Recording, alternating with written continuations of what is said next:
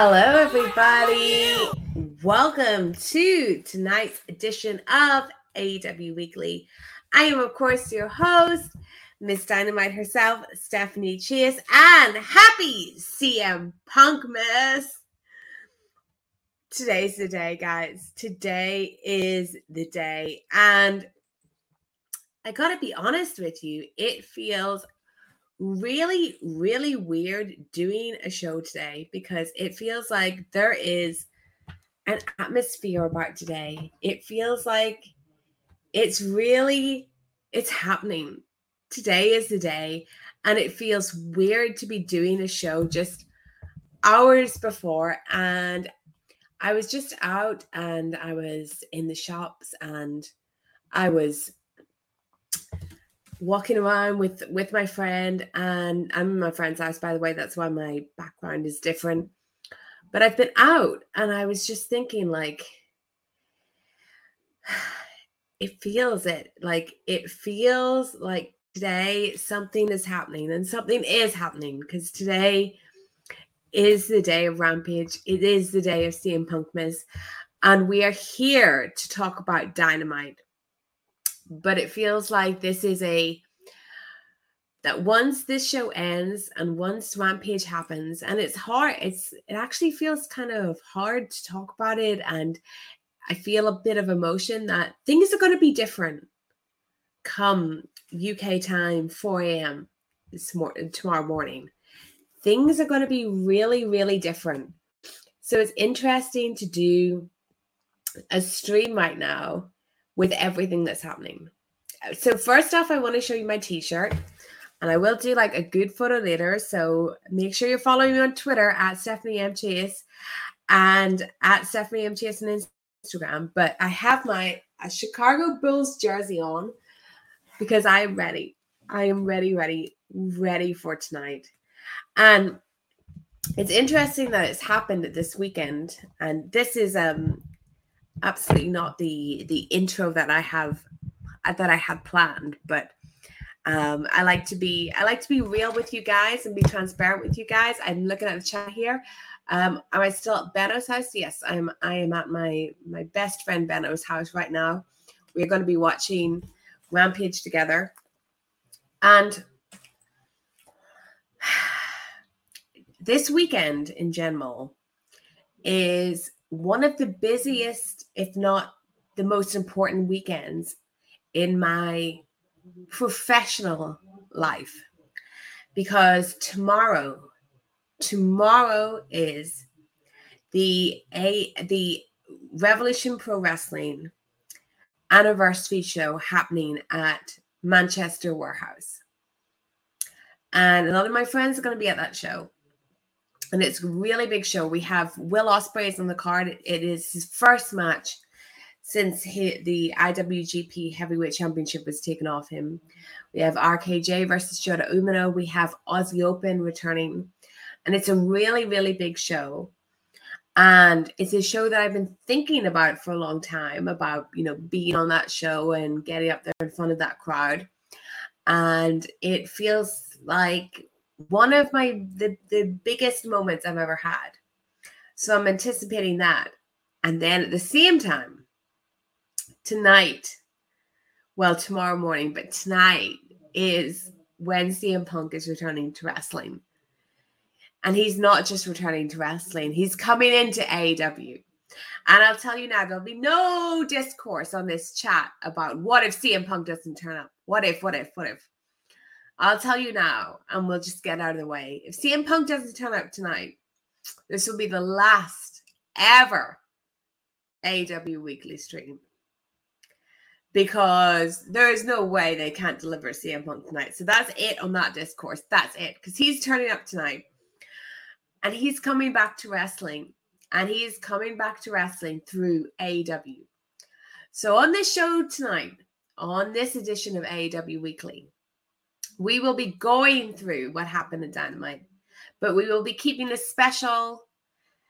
We may go through the card quicker than usual because we'll be going to be keeping a special eye on Punk and how CM Punk will fit into the show.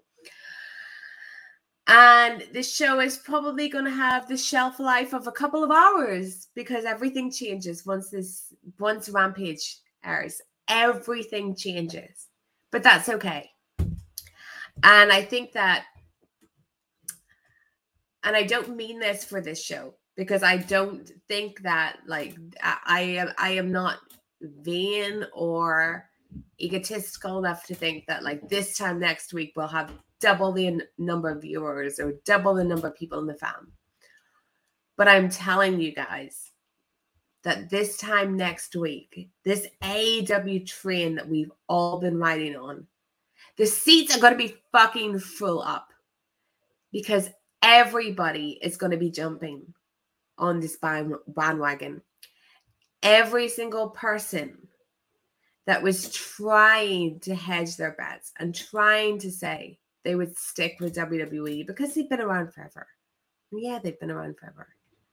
Every single person that didn't have the balls to jump with AEW didn't have the balls to plant their flag down on AEW. Tomorrow, when CM Punk is here, then when we get Daniel Bryan, whenever we get him, they are gonna they're gonna pretend they were always on it. They're gonna pretend they were always part of this. They always thought AEW was good, but they fucking didn't because we've been here. So, as the last broadcast that I will do before CM Punk is a part of AEW, I firstly want to say thank you to all of you people who have been here every single week with me talking about AEW. Thank you for being the original fan because I appreciate it so much. And thank you for knowing where the future was headed and for coming with me on this journey because I appreciate it so much. Because I'm telling you, once CM Punk is here and once CM Punk makes his return to wrestling, everybody will pretend be pretending they were on this fucking bandwagon. But you guys were here first. So thank you so much. And let me see. Tanel says Steph's gonna have to do a bunch of editing to keep her clean waiting for the podcast. I know. I've oh I've always been PG. I've always been PG and I've never said the F word. I've shouted at Matthew Makovsky for for being a little bit blue with the language, but it's just one of those days, man, where I'm just like, I feel so emotional. I feel so like everything's happening. That this is the adult stream. This is adult stream. Steph doing her own version of Mox promo says Redmond Survivor. Maybe, maybe.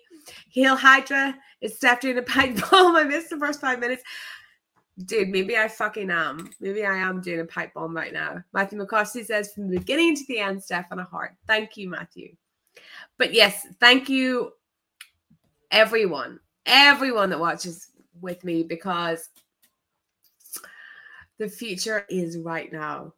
So, uh, quick plugs. Of course, follow me on Twitter at Stephanie M. Chase. Follow me on Instagram, at Stephanie M. Chase. I'll be having a, a special I'm watching Rampage photo shoot tonight that I want you all to see. You'll get a better shot of this Chicago Bulls jersey, jersey that I'm wearing. If you're watching live and you're not sick of me by the time 8 p.m. rolls around, you can watch me on Wrestling Daily because everybody is on Wrestling Daily tonight. It's myself it's Alex McCarthy. It's the wonderful True Heel Heat and Sat. We're all doing it together because it's the biggest fucking day in wrestling history.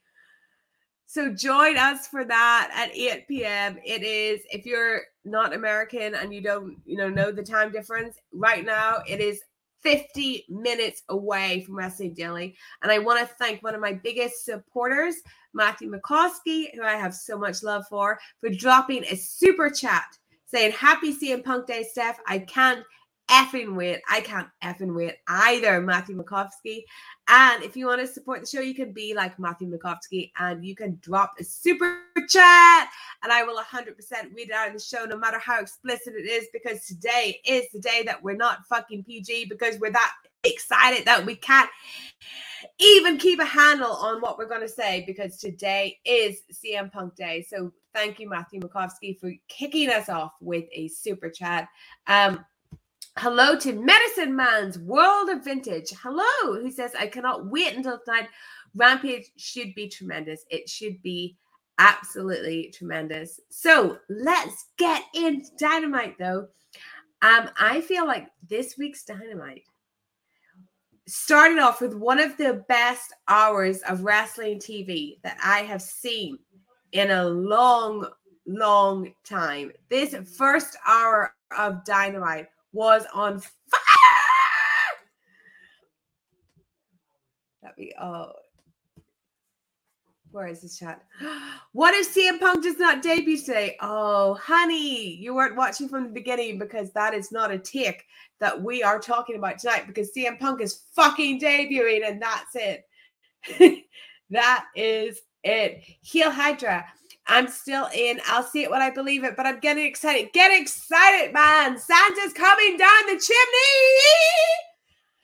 He, CM Punk, is coming to AEW tonight. But let's get into Dynamite first. We opened up with, we opened up with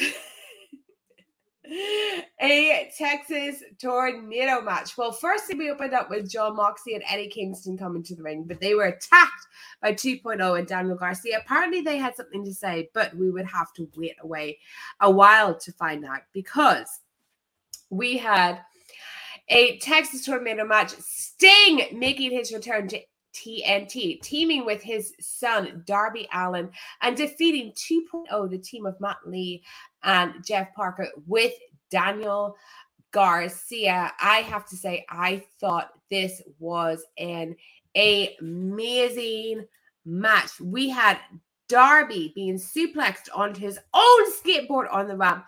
We had Sting fighting off both of 2.0 in the ring um, as they went for 10 punches in the corner, but Parker cut him off. They did a double power bomb through the table, but Sting no sold it because he's freaking Sting. And he stood right back up. Darby duck, drop kicked them both into a scorpion death drop position, and Sting hit it before locking them both on a simultaneous scorpion death lock for the double submission. Um, I thought this match was absolutely excellent. I see here, great man Matthew Makovsky uh, mentioned in the chat. I don't get how people hated that power bomb table spot. I fucking loved it. Sting is a monster. Uh, as I was saying on Wrestling Daily yesterday, I completely agree with this take by Matthew Makovsky. I know some people were Like, um, why is Sting no selling a table spot? He's just making 2.0 like weak. It's fucking Sting. Sting no sell the table spot because Sting is Sting, and that is part of his character. He is like, as I described on Wrestling Daily, um, a very, very, very good version of PCO. You cannot kill Sting, and that is part of his charm, it's part of his charisma. I think it worked. At the end of the day, 2.0, they are doing a fantastic, fantastic job with fantastic job with. They were giving these guys more than they ever got in WWE. And how many weeks have we been seeing 2.0 for? Not many guys. And look what AEW has done with them. So I don't think it hurts them at all that no sold this powerbomb spot. I thought it was excellent. The match was super, super good. It was a hot opening. It was fast paced. Sting, as a legend, give you everything you possibly wanted. Sting has been trained by his son Dar- Darby Allin to be good at taking the most hardcore wrestling he possibly can, and he did it. I really enjoyed this match so much. Um, yeah, as Miss Cuff says, Sting knows all the Jarrett guitar shot. So why would he sell the power bomb through the table? Um, I thought the double Scorpion Deathlock was awesome, and I loved this match. Um, Redmond Survivor says it's impressive how quickly and seamlessly 2.0 and Garcia have fit into the world of AEW.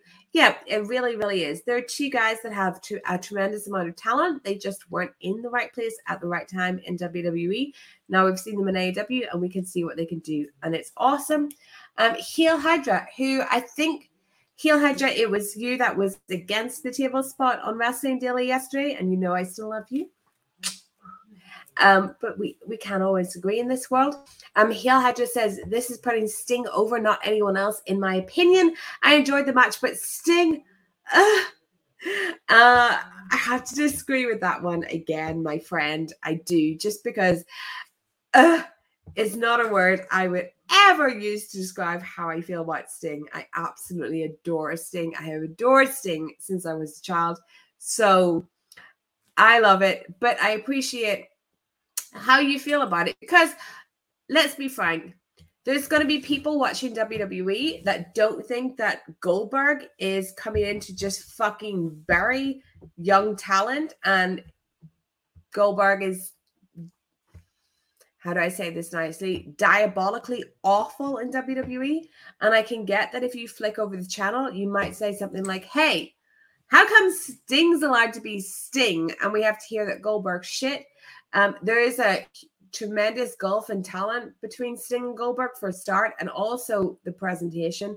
So, I mean, this is something I could do a whole podcast on in itself, like the difference between like a Sting and Goldberg when it comes to presentation and, and how they are. But I totally appreciate your point, um, Heel Hydra. And I see that some people may be flicking over to AW and wondering why an old an older guy, a veteran such as Sting, is getting this from two young guys.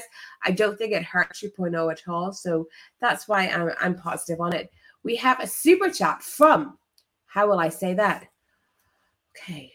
Bored dude 630. Without Sting, there would be no PCO. Sting is the man. I completely agree. Without Sting, there would be no PCO. You cannot kill Sting. Um, Tanol says, following up to my earlier comment about 2.0 being signed, I wouldn't be surprised if Daniel Garcia gets his All Elite AW tweet after his match with Moxley. 100%. Daniel Garcia has to be a guy that they've um, signed, or else they're really just doing this for nothing. Some guy says, I need a Sting versus Orange Cassidy rematch. uh, me too. uh, still love you too, Heel Hydra. Uh, Tanol might not be a Danhausen either.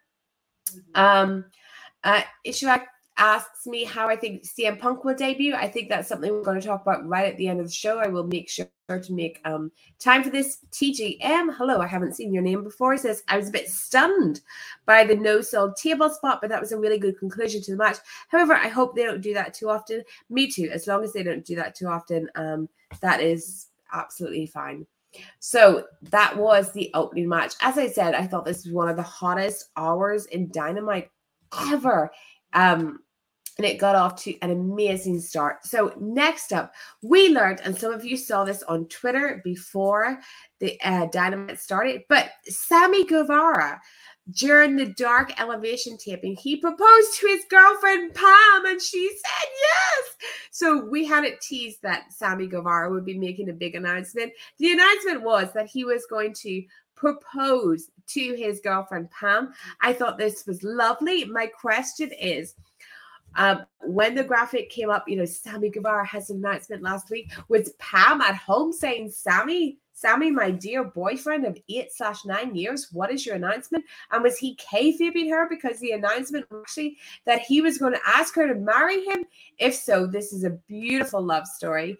Um, I thought it was wonderful. I don't want to like labor the whole how WWE treat people versus how AEW treat people. I think this is like an absolutely like over labored point that we don't need to go into every week because to be honest, every freaking week AEW is going to show us something that they are doing better than WWE.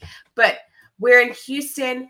That's where Sammy was based. He got to propose to his girlfriend and it got to be shown on TV. He himself got to be shown in a really great light where we could see his girlfriend. He gave his girlfriend a kiss, all of it. It was just a beautiful magical moment that he was allowed to have Sammy Guevara, this young wrestler, this like guy who's under 25 years of age, he was allowed to have that good a moment on TNT. So congratulations to Sammy and congratulations to Pam.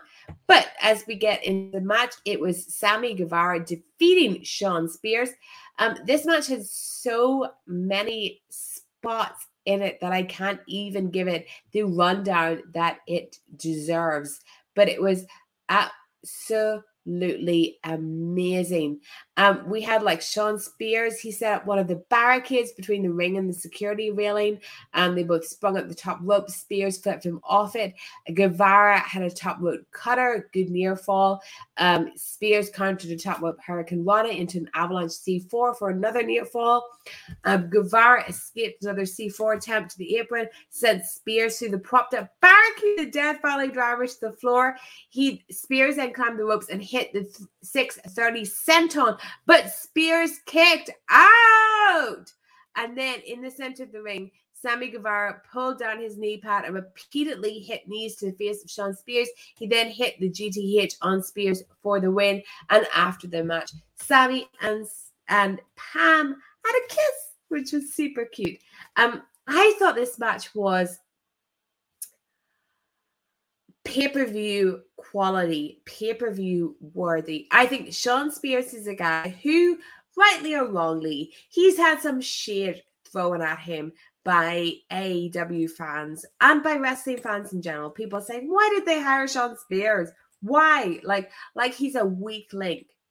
And I think that for this match, he was given the time, he went out and he showed really, really what he could do. Sammy was a huge part of this.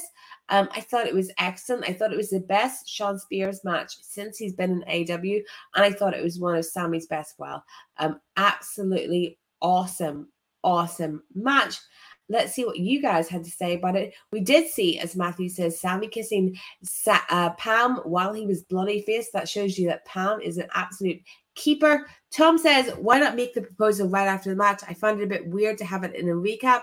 Um, I think making the proposal after the match would have been like a bit much, if you know what I mean, because he's already gone through this like really hard match.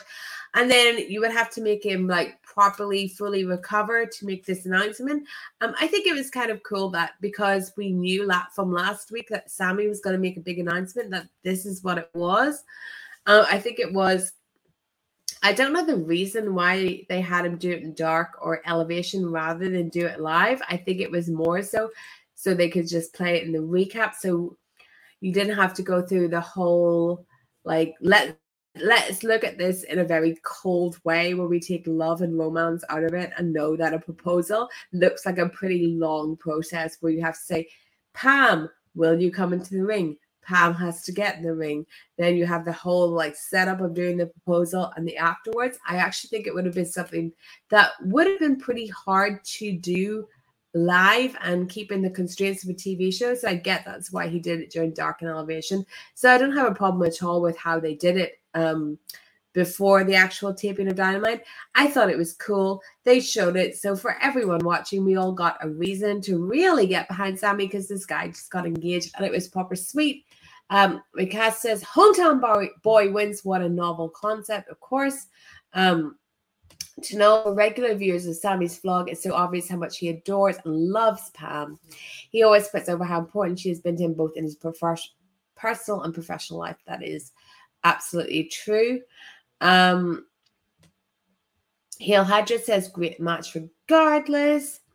Um, Matthew Makovsky says they easily could have put this on all out. I, I agree. Mikhail's best Spears match in AEW.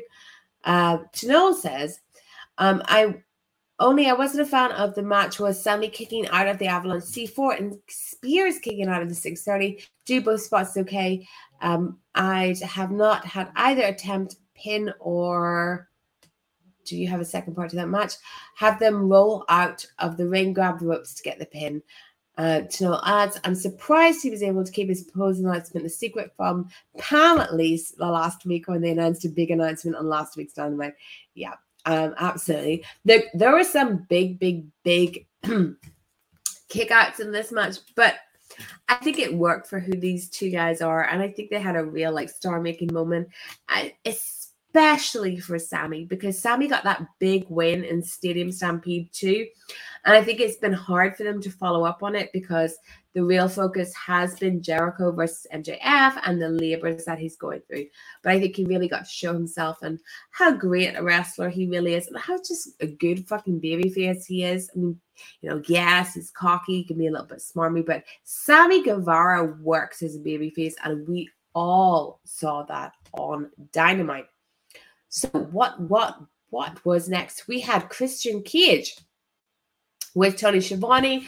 He was immediately interrupted by Don Callis, who gave who said he gave Christian his first break 25 years ago. He then congratulated Christian on his win and opportunity, saying Omega would win anyway. Christian said he's in Omega's head now, and Omega is terrified he's going to take the AEW World Championship before calling Don Callis a carny piece of shit. So it seems that we are still on Christian versus Kenny Omega, and it looks like it's too late now to change that. Like that is going to be the all-out match. Uh, I'm still not 100% behind it. I really thought that Kenny Omega was going to lose to Andrade at TripleMania over the weekend. It did not happen. I think it would have made sense too. So he, like the AEW Championship, is all he has left, so he can go kind of crazy because he's not a belt collector anymore, but that's not the way they went. Um, Christian holding the TNA Impact Championship, I think is a good call. We haven't had a chance to discuss that, what happened at Rampage, but Christian winning that belt, I thought was awesome. Uh, it was good. A, for the debut episode of Rampage to give that anything that can anything can happen vibe. Um, B, I think he was a good guy to take the Impact Championship because he has that history. Um, and it was a really good match as well. And I think that if it is Christian, who is our challenger, and I would say that we can't really set anything on stone until after tonight because of you know once once Philip appears, the world changes. But if Christian is going to be our guy, it does add an extra intrigue to know that Christian has a win against him. So Christian versus Omega. It is not the match I wanted. It is not the match I would have booked, but I am perfectly fine with it. And as some of you are saying in the chat, yeah, I do know that originally it was meant to be Kenny Omega losing the belt to Andrade, but Tony Khan said, Hey, I want Christian, I don't want Kenny Omega to lose. He just lost to Christian. Triple A were like, That's cool, man. We're in a relationship. Kenny Omega can win. Kenny Omega gets to Mexico and he sees that freaking Ric Flair is accompanying Andrade to the ring. And it's like, guys, I think it's time for me to lose. But that is not what happened. So, yeah, it was uh, originally planned by AAA for Andrade to win the belt from Omega, but it didn't happen. Um, I think that Andrade would have been a good AAA champion. At the same time, I think it would have been pretty hard for them to weave that into the AEW story. So I can see why they hadn't do it. But Matthew McCosty says, anyone else feel like there's a swerve coming? I don't know if it's my wishful thinking, but I am still not a hundred percent convinced that Christian Cage is the pay-per-view opponent. I am willing, ready, and able to be proved wrong with that one.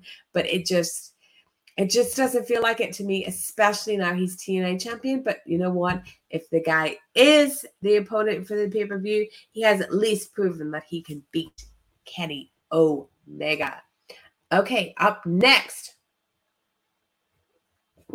A great little video package about Dante Martin. He had a great performance last week. I know when we were here last week, we talked about like hey, Dante Martin had a great showing, but is anyone going to remember it? Is it going to be followed up on? Uh, thankfully, the answer was yes. We had a video package recapping it all. We're not going to forget how good Dante Martin's uh, performance was. He is a very young competitor here in AEW. He's a tag team competitor, and it was really cool to see him get that. So, uh, very, very, very happy that Dante Martin's uh, achievements last week were recognized on the main show. Uh, next, we had a somewhat controversial, will I say, a segment with Dan Lambert. He had two UFC fighters with him, and God forgive me for fucking up their names. He had Junior Dos Santos and, ooh, Andrei Arlovski with him in the ring. Um, Dan Lambert basically did a Jim Cornette promo talking about millennials, calling them soft, saying that they got triggered.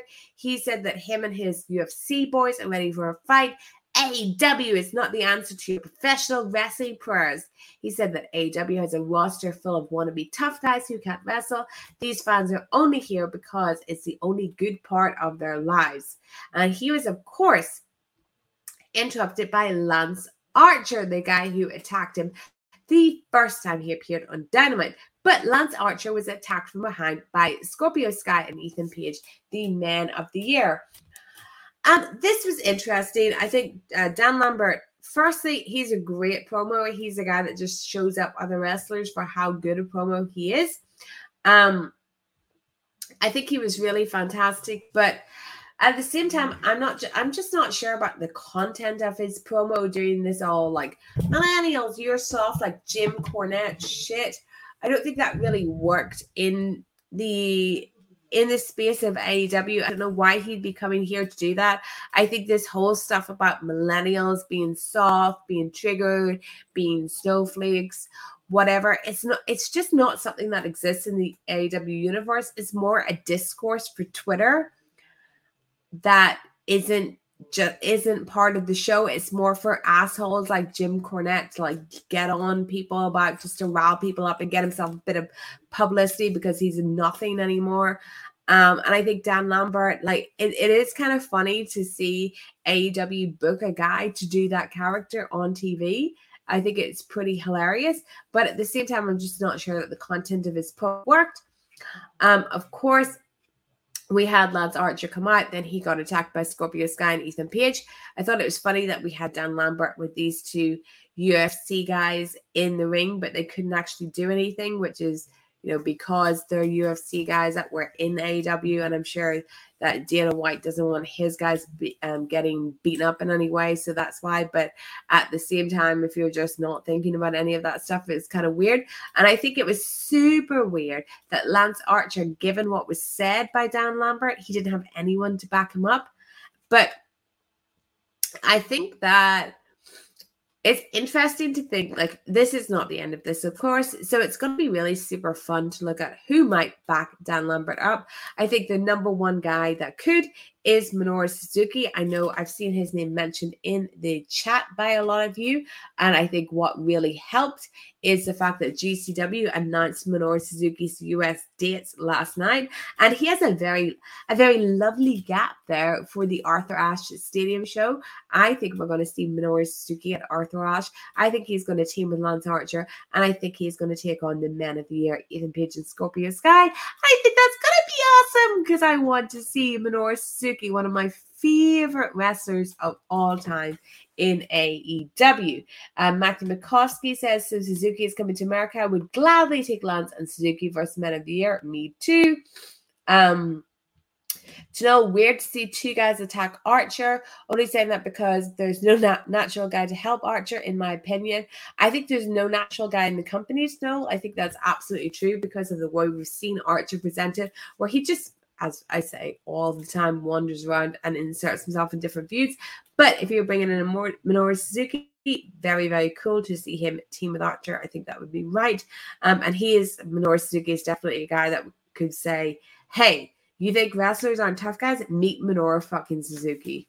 Um, Heel Hydra, Lance, and Suzuki together beating up AW guys would be awesome.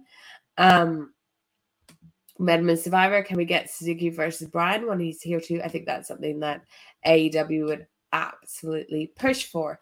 Uh, next, we had a promo from Chris Jericho. I do believe. Yes, Chris Jericho is backstage. He's overcome all this adversity um, because tonight he wins surprise. He may not be able to use the Judas effect, but he's got 5,000 fans in attendance that will sing him to the ring. Tonight, Jericho finally gets to revenge. Jericho up and my off friend Dan. We will come back to Chris Jericho uh, later in the show. Next, we had a tag match. Don Callis joined commentary. It was the Young Bucks defeating the Jurassic Express, Jungle Boy, and Luchasaurus, who had Marko Stunt at ringside. This was a fantastic match. There were so many great spots in it. I think it was a real coming out party for Jungle Boy and Luchasaurus. We've seen Jungle Boy been given some really big moments in this company. He's not there in the promo yet, but when you give him the big match, he absolutely knows how to rise to the occasion. And I think this was the best uh, tag team match that we have seen from Jungle Boy and Luchasaurus. So just as we get to the end of the match, we had Jungle Boy hitting a brainbuster on a chair, but Nick broke up the pin.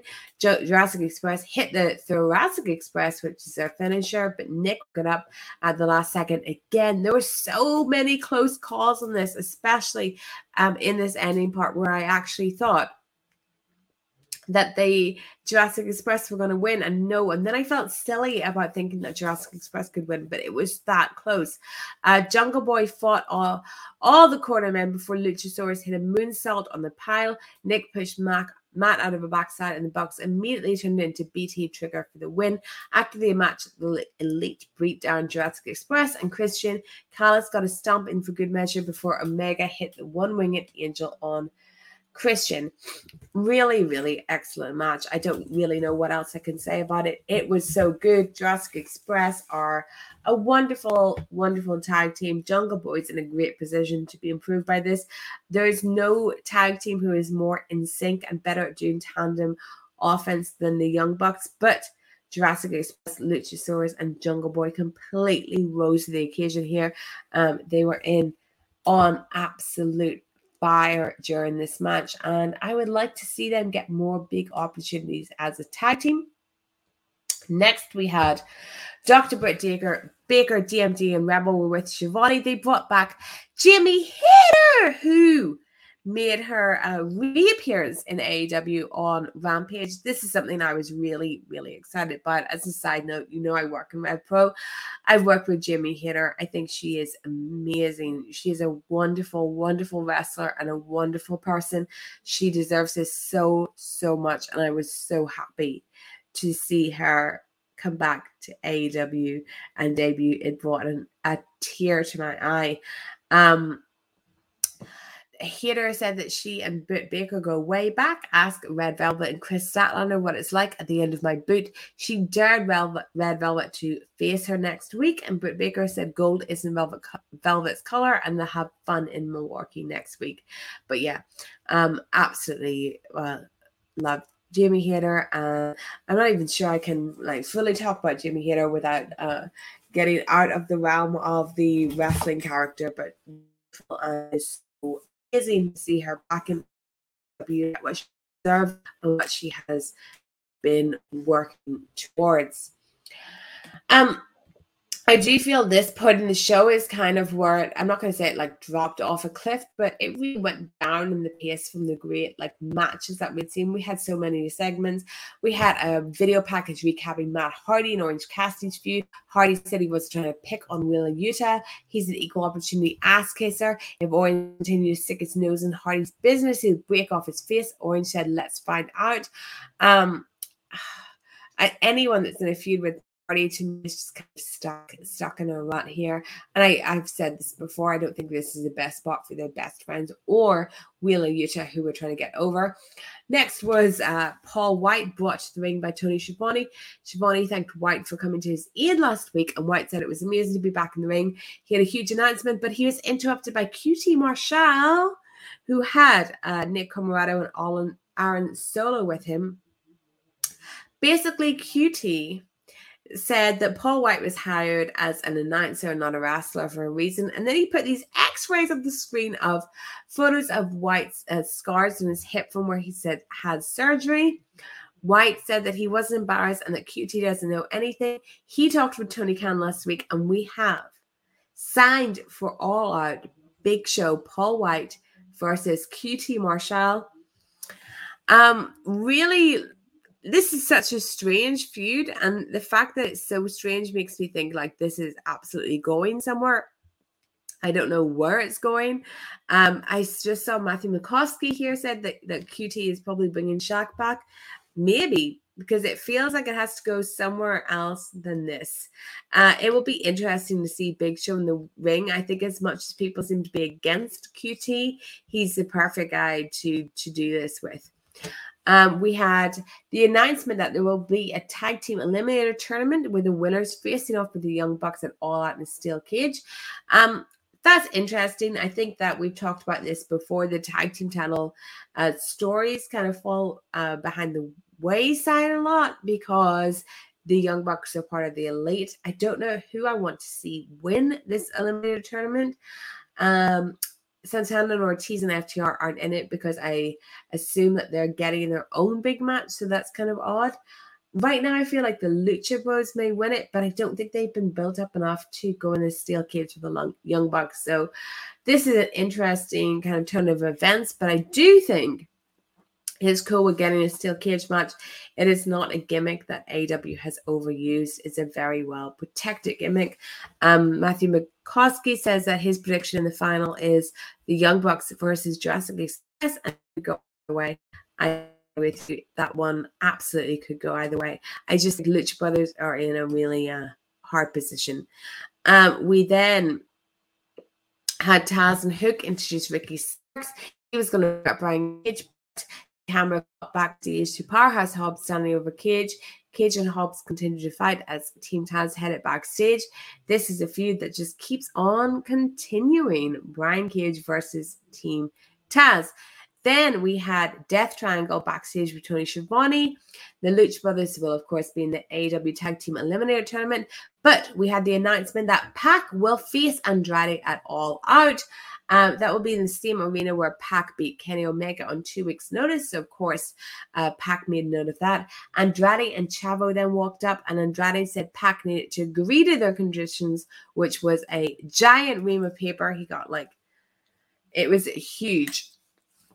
And Chavo said that even if the Lucha Brothers win the tournament, they will never be champions as long as they work for Pac. I think that Pac versus Andrade will be an awesome match. And I think it's exactly the kind of match Andrade needs. I watched him at TripleMania. I thought he was good, but he was not at the level that we're expecting. I think even a match with Kenny Omega didn't get him there. And I think Pac is going to be the guy that will bring it out of him. Or as Matthew McCoskey says, Andrade versus Pac is going to be hump. Did I say that right, Matthew? Hum. yeah, it's going to be really, really good. Um, I think Pac is a super good opponent for Andrade. We then get Arn and Brock Anderson backstage with Tony Schiavone. Um, Arn was emotional. When Malachi Black appeared, he turned the world upside down. Now Brock has a match with Black next week, and Arn warned Brock that he'd hurt him, and Brock said, with all due respect, I'm not asking. So, Brock Anderson, the son of Arn Anderson, he's going to step up to the plate and fight Malachi Black. I don't think this is going to be a long match. Matthew McCoskey says here, RIP Brock Anderson.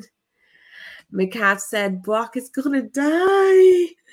And oh, from the Twitch, um, Hybrid Rob says, looking forward to seeing Malachi Black destroy Brock next. Uh, Redmond Survivor, Brock dead. It looks like nobody is expecting Brock Anderson to do good in this match. I think I, you know, I said last week when we talked about the Tony Schiavone Big Show thing, I hate when wrestler sons get involved, and I don't even like it in this context. But I do think Brock Anderson is probably going to be stretched out uh, in this, get it taking on Malachi Black. He ain't ready. Now we got to our main event. Oh no, sorry. Before main event, we had a promo from Jon Moxley. God, how could I nearly skip this? Because this was very, very, very interesting. He was backstage and he had been thinking about everyone coming to AEW. He ran down all the top stars like the Elite, Hangman Page, Christian Cage. Mock, but Moxley is the guy who carried the company through uncertain times because, of course, Moxley was our pandemic champion. He said it's about time to send a message about the food chain AW. He will be main eventing Rampage tonight against Daniel Garcia, but Garcia should ask, is this what he really wants? Because this ain't no joke. As Redmond Survivor says, this was an awesome promo. Um, McCass said this promo was epic. Um, Mox threw shade at everyone. I love this promo. And I tweeted at the time, was he promoting at Daniel Garcia or was he promoting at CM Punk. I feel like he was promoting at CM Punk. I thought this was a very good final tease for CM Punk coming in. Here we have a guy who did carry AW on his back during the pandemic as the champion.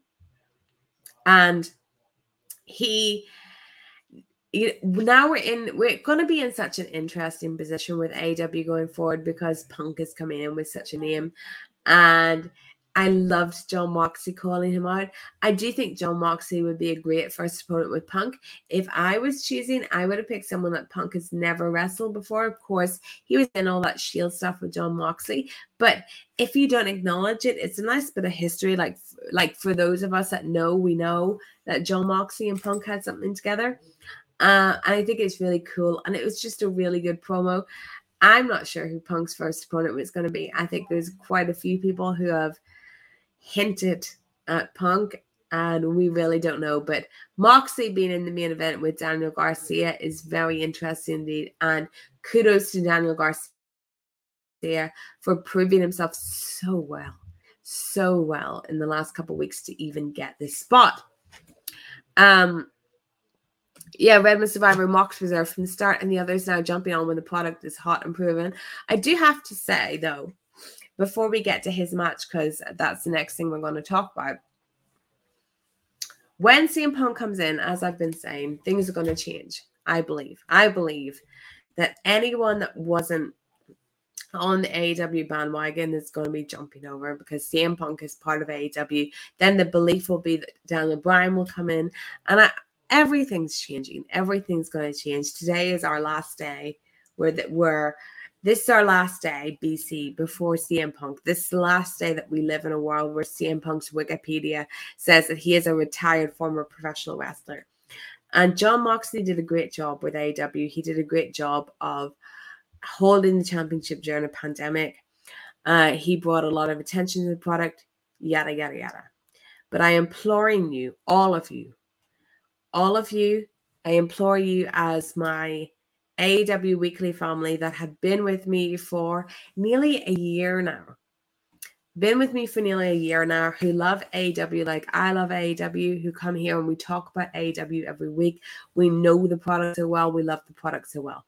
When CM Punk comes into this company and everyone is saying, Thank God for CM Punk, praise be to CM Punk for um, elevating AW even further please none of us please none of us forget that the person that actually brought us here that actually laid the table that CM Punk is feasting on is Chris Jericho.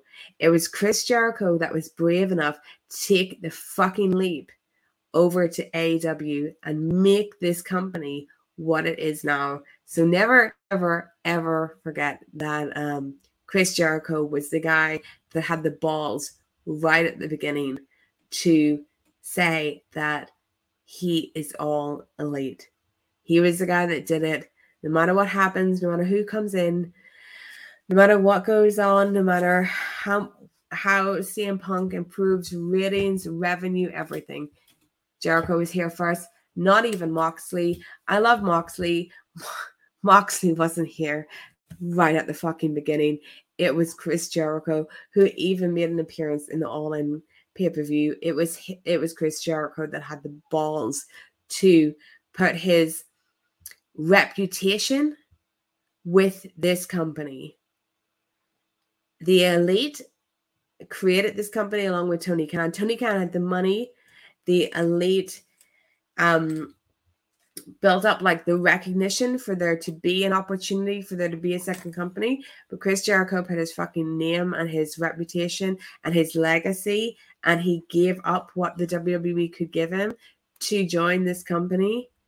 And don't ever forget that. In 10 years' time, I don't want the discourse to be, oh my God, CM Punk made AEW, because at the end of the day, uh, it was Jericho that fucking did it. So let's never forget that. And let's now talk about his match. Um, I just saw someone on the on the um, chat say that my door opened by itself. If that's true, then that would be uh, the cat that is here, Teddy. Uh, she likes to. You can't have a door closed when Teddy's here. So if it looks like doors are just opening by themselves behind me, it's Teddy. Uh, anyway, we had MJF versus Chris Jericho. Of course, Chris Jericho has been through all the labors.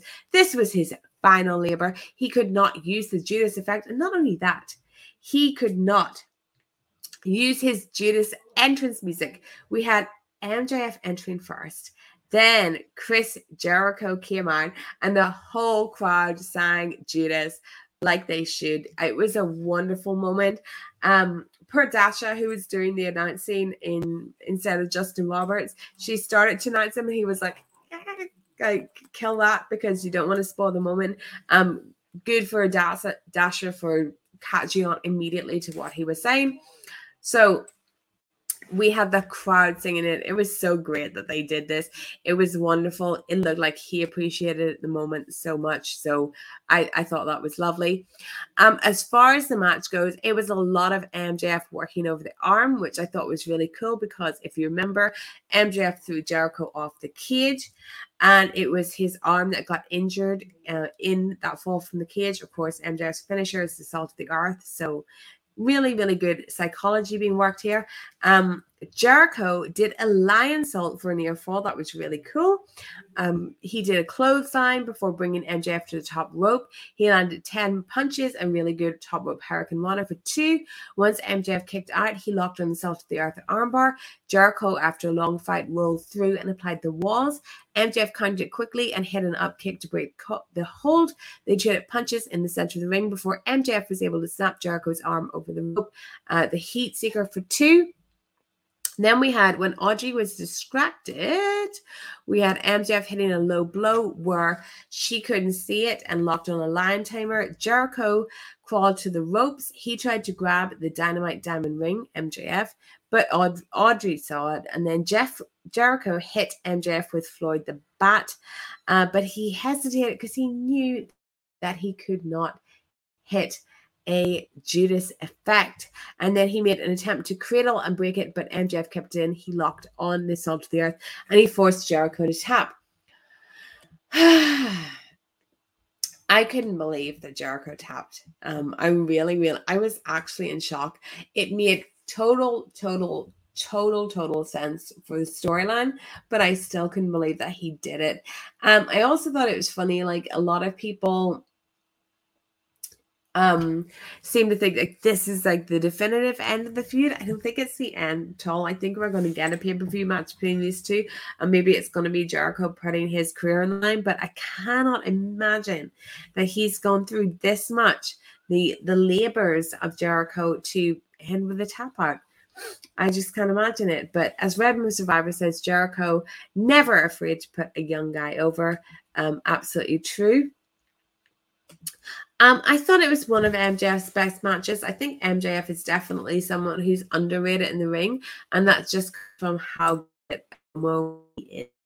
So it was enjoyable. I think it was ranked if you take the five labors together. Um, it was one of the higher ranked ones. I'd probably put the um, Nick Gage one as my favorite just because it's so different and Jericho was so up for it that that was really cool. But this I'd probably put second. Um, Heel Hydra, I was genuinely surprised, but if Jericho is going off in turn, maybe they have one last match when he returns and puts his career on the line. I think that's going to happen at All Out. I think both him and MJF need a match for All Out. There ain't enough time to build up another storyline, so I think we're getting MJF and Jericho there. Um, but I do think that Jericho will take a little bit of time off soon um, from in ring stuff, at least to do the Fozzy tour. But he can still, of course, been doing his um, commentary on Rampage. Wasabi King. That's something most people will need to remember. Jericho has made so many wrestlers credible in the last two years. He absolutely has. Um, Matthew says, Steph, off topic from this before we get into Rampage. If there's a swerve with Christian being taken out, who do you Kenny face all off? If you do swerve, the only acceptable answer to that is CM Punk. But on that note, Matthew, we are just five minutes away doing so I have to wrap this up. Before I wrap this up, I will tell you what's on Rampage tonight. It will be Jade Cargill versus Kiera Hogan and it will be Jon Moxley um, versus Daniel Garcia. And it will be a big surprise. It'll be a debut. It will be a night that we will never ever forget. So I'm really sorry, guys, that I had to rush the end of this. Um, but you can just put the channel to Wrestling Daily and you can see me for another hour. If you're crazy enough that you want to watch two hours of stuff, you can do this. Um, but I want to say, as I said at the start of this, when I was trying to gather my thoughts and like fully con- get into and comprehend what's going on in the wrestling world as far as it relates to AEW, I do appreciate every single one of you who has joined me every week. These names that I see over and over again. I don't want to name any of you personally because I either say no one or I say everyone. And you guys that I'm thinking of right now, you know exactly who you are. Thank you so much for always coming here every week to talk about AEW. Thank you so much for supporting me. Enjoy Rampage tonight this is the night that was made for us. Enjoy it so much. I've been calling it CM Punkmas because it does feel like Christmas. This is big. This is everything. We are on a this train. It's just left the station. It's going as fast as possible, and everything's going to change after this. So, thank you all so much, and I will see you next week or in four minutes if you want to watch Wrestling Daily. But goodbye.